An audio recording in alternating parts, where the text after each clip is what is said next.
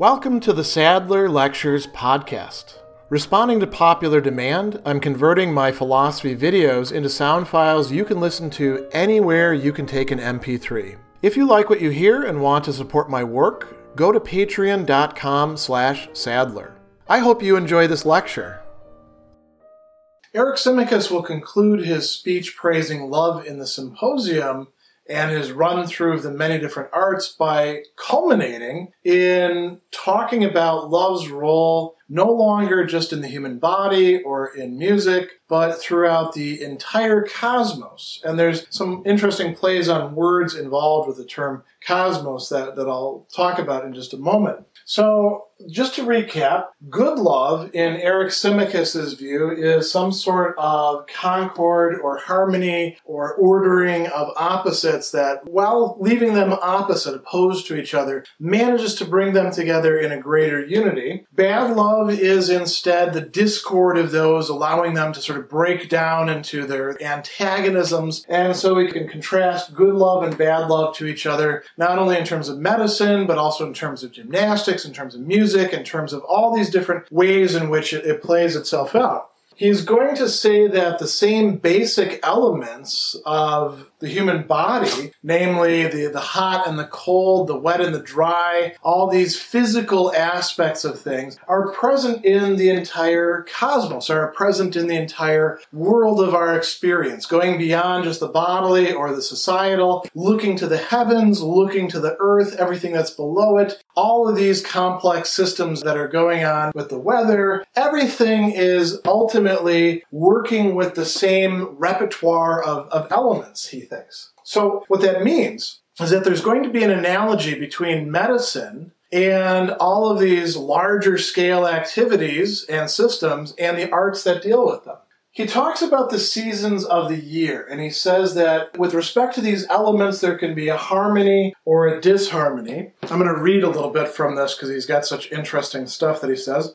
When the regulating principle of love brings together these opposites, hot and cold, wet and dry, and compounds them in an ordered harmony, the result is health and plenty for mankind and for the animal and vegetable kingdoms, and all goes as it should. Health not only for the human body as a unit, but health for the human race as a whole, at least in that part of the world where things are going all right. Same thing for the animals, same things for the plants. When the, the seasons are going as they ought to, of course, you know, the, the animals are eating some of the plants, and some of the plants are probably preying on each other, and animals are eating each other, and human beings are eating both the animals and the plants. But he understands this as sort of a, an ordered system in which things are able to grow and, and succeed the way that they ought to. Now, it's very different when things are not going as they should. He says, when the seasons are under the influence of that other love, the love that brings about discord, the love that goes too far, the love that allows the opposites to break down into their antagonisms. He says, All is mischief and destruction, for now plague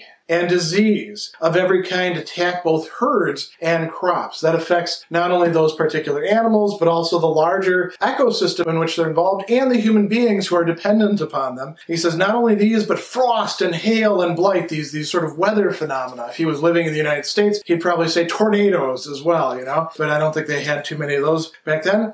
All of them are due to the uncontrolled and the acquisitive in that great system of love and who actually is able to not modify what's going on, but at least get, you know, some idea about what's coming up? The astronomer. And he uses this word, astronomia, literally the laws of the stars, the workings, the systematic workings of the celestial realm from which we get all these weather phenomena.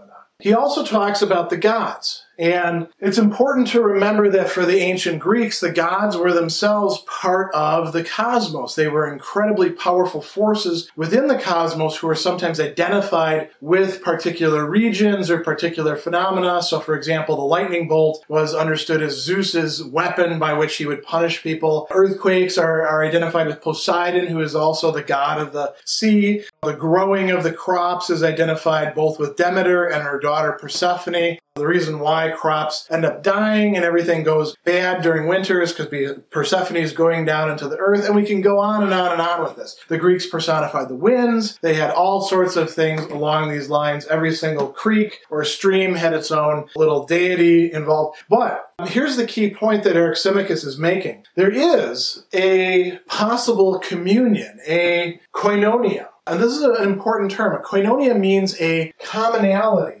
or a sharing, a, a, you might even say community between human beings and the divine. This is the way he sees it, the way things ought to be, but it's not something that necessarily is going to be the case. Just like with the weather, it could be the good love that's predominating, but it could also be the bad love, and we don't have a lot of control over that. The same thing can happen between human beings and the divine. But we actually have a bit more control over that because we have two arts the art of sacrifice and the art of divination. Divination, by the way, doesn't just mean some occult phenomena, you know, that's what we often think of it today. It's literally trying to find out what the will of the gods is, what the gods want to say to us. So, you know, if things are going wrong, you go to the diviner to find out, well, why is Zeus mad at me? How, how can I make things right? How can I restore this koinonia, this communion between the human and the divine? So the two arts might work together, sacrifice and divination. The point of them, like I put here, is to restore or to preserve something, and Eric Eryximachus calls this love, preserving or restoring the love that has been lost, a kind of harmony, a kind of order. Remember how he sees good love? And he says something really interesting here to, to sort of bring this to a close. He says that impiety, so bad actions towards the gods that then tends to disrupt this harmony that ticks the gods off, impiety stems from indulging unhealthy love on what we might call a lower level. So, what causes impiety? He says, most of our impiety springs from our refusal to gratify the more temperate love, to follow the order of things, to actually keep all the opposites in harmony with each other. And he, he goes on and he says, to gratify this more temperate love, to respect and defer to him in everything we do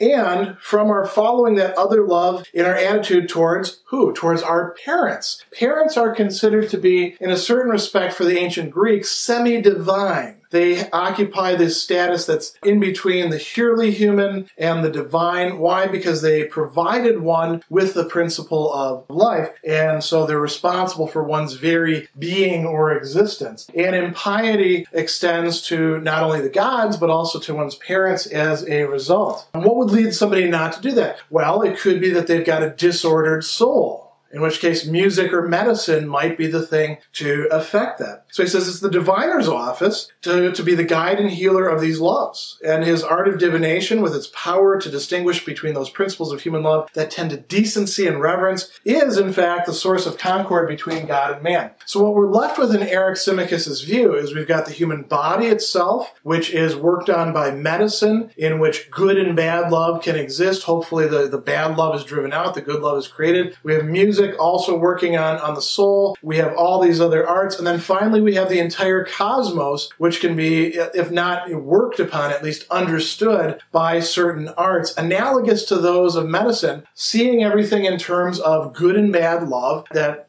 has to apply to jarring or discordant elements that are opposed to each other. Special thanks to all of my Patreon supporters for making this podcast possible.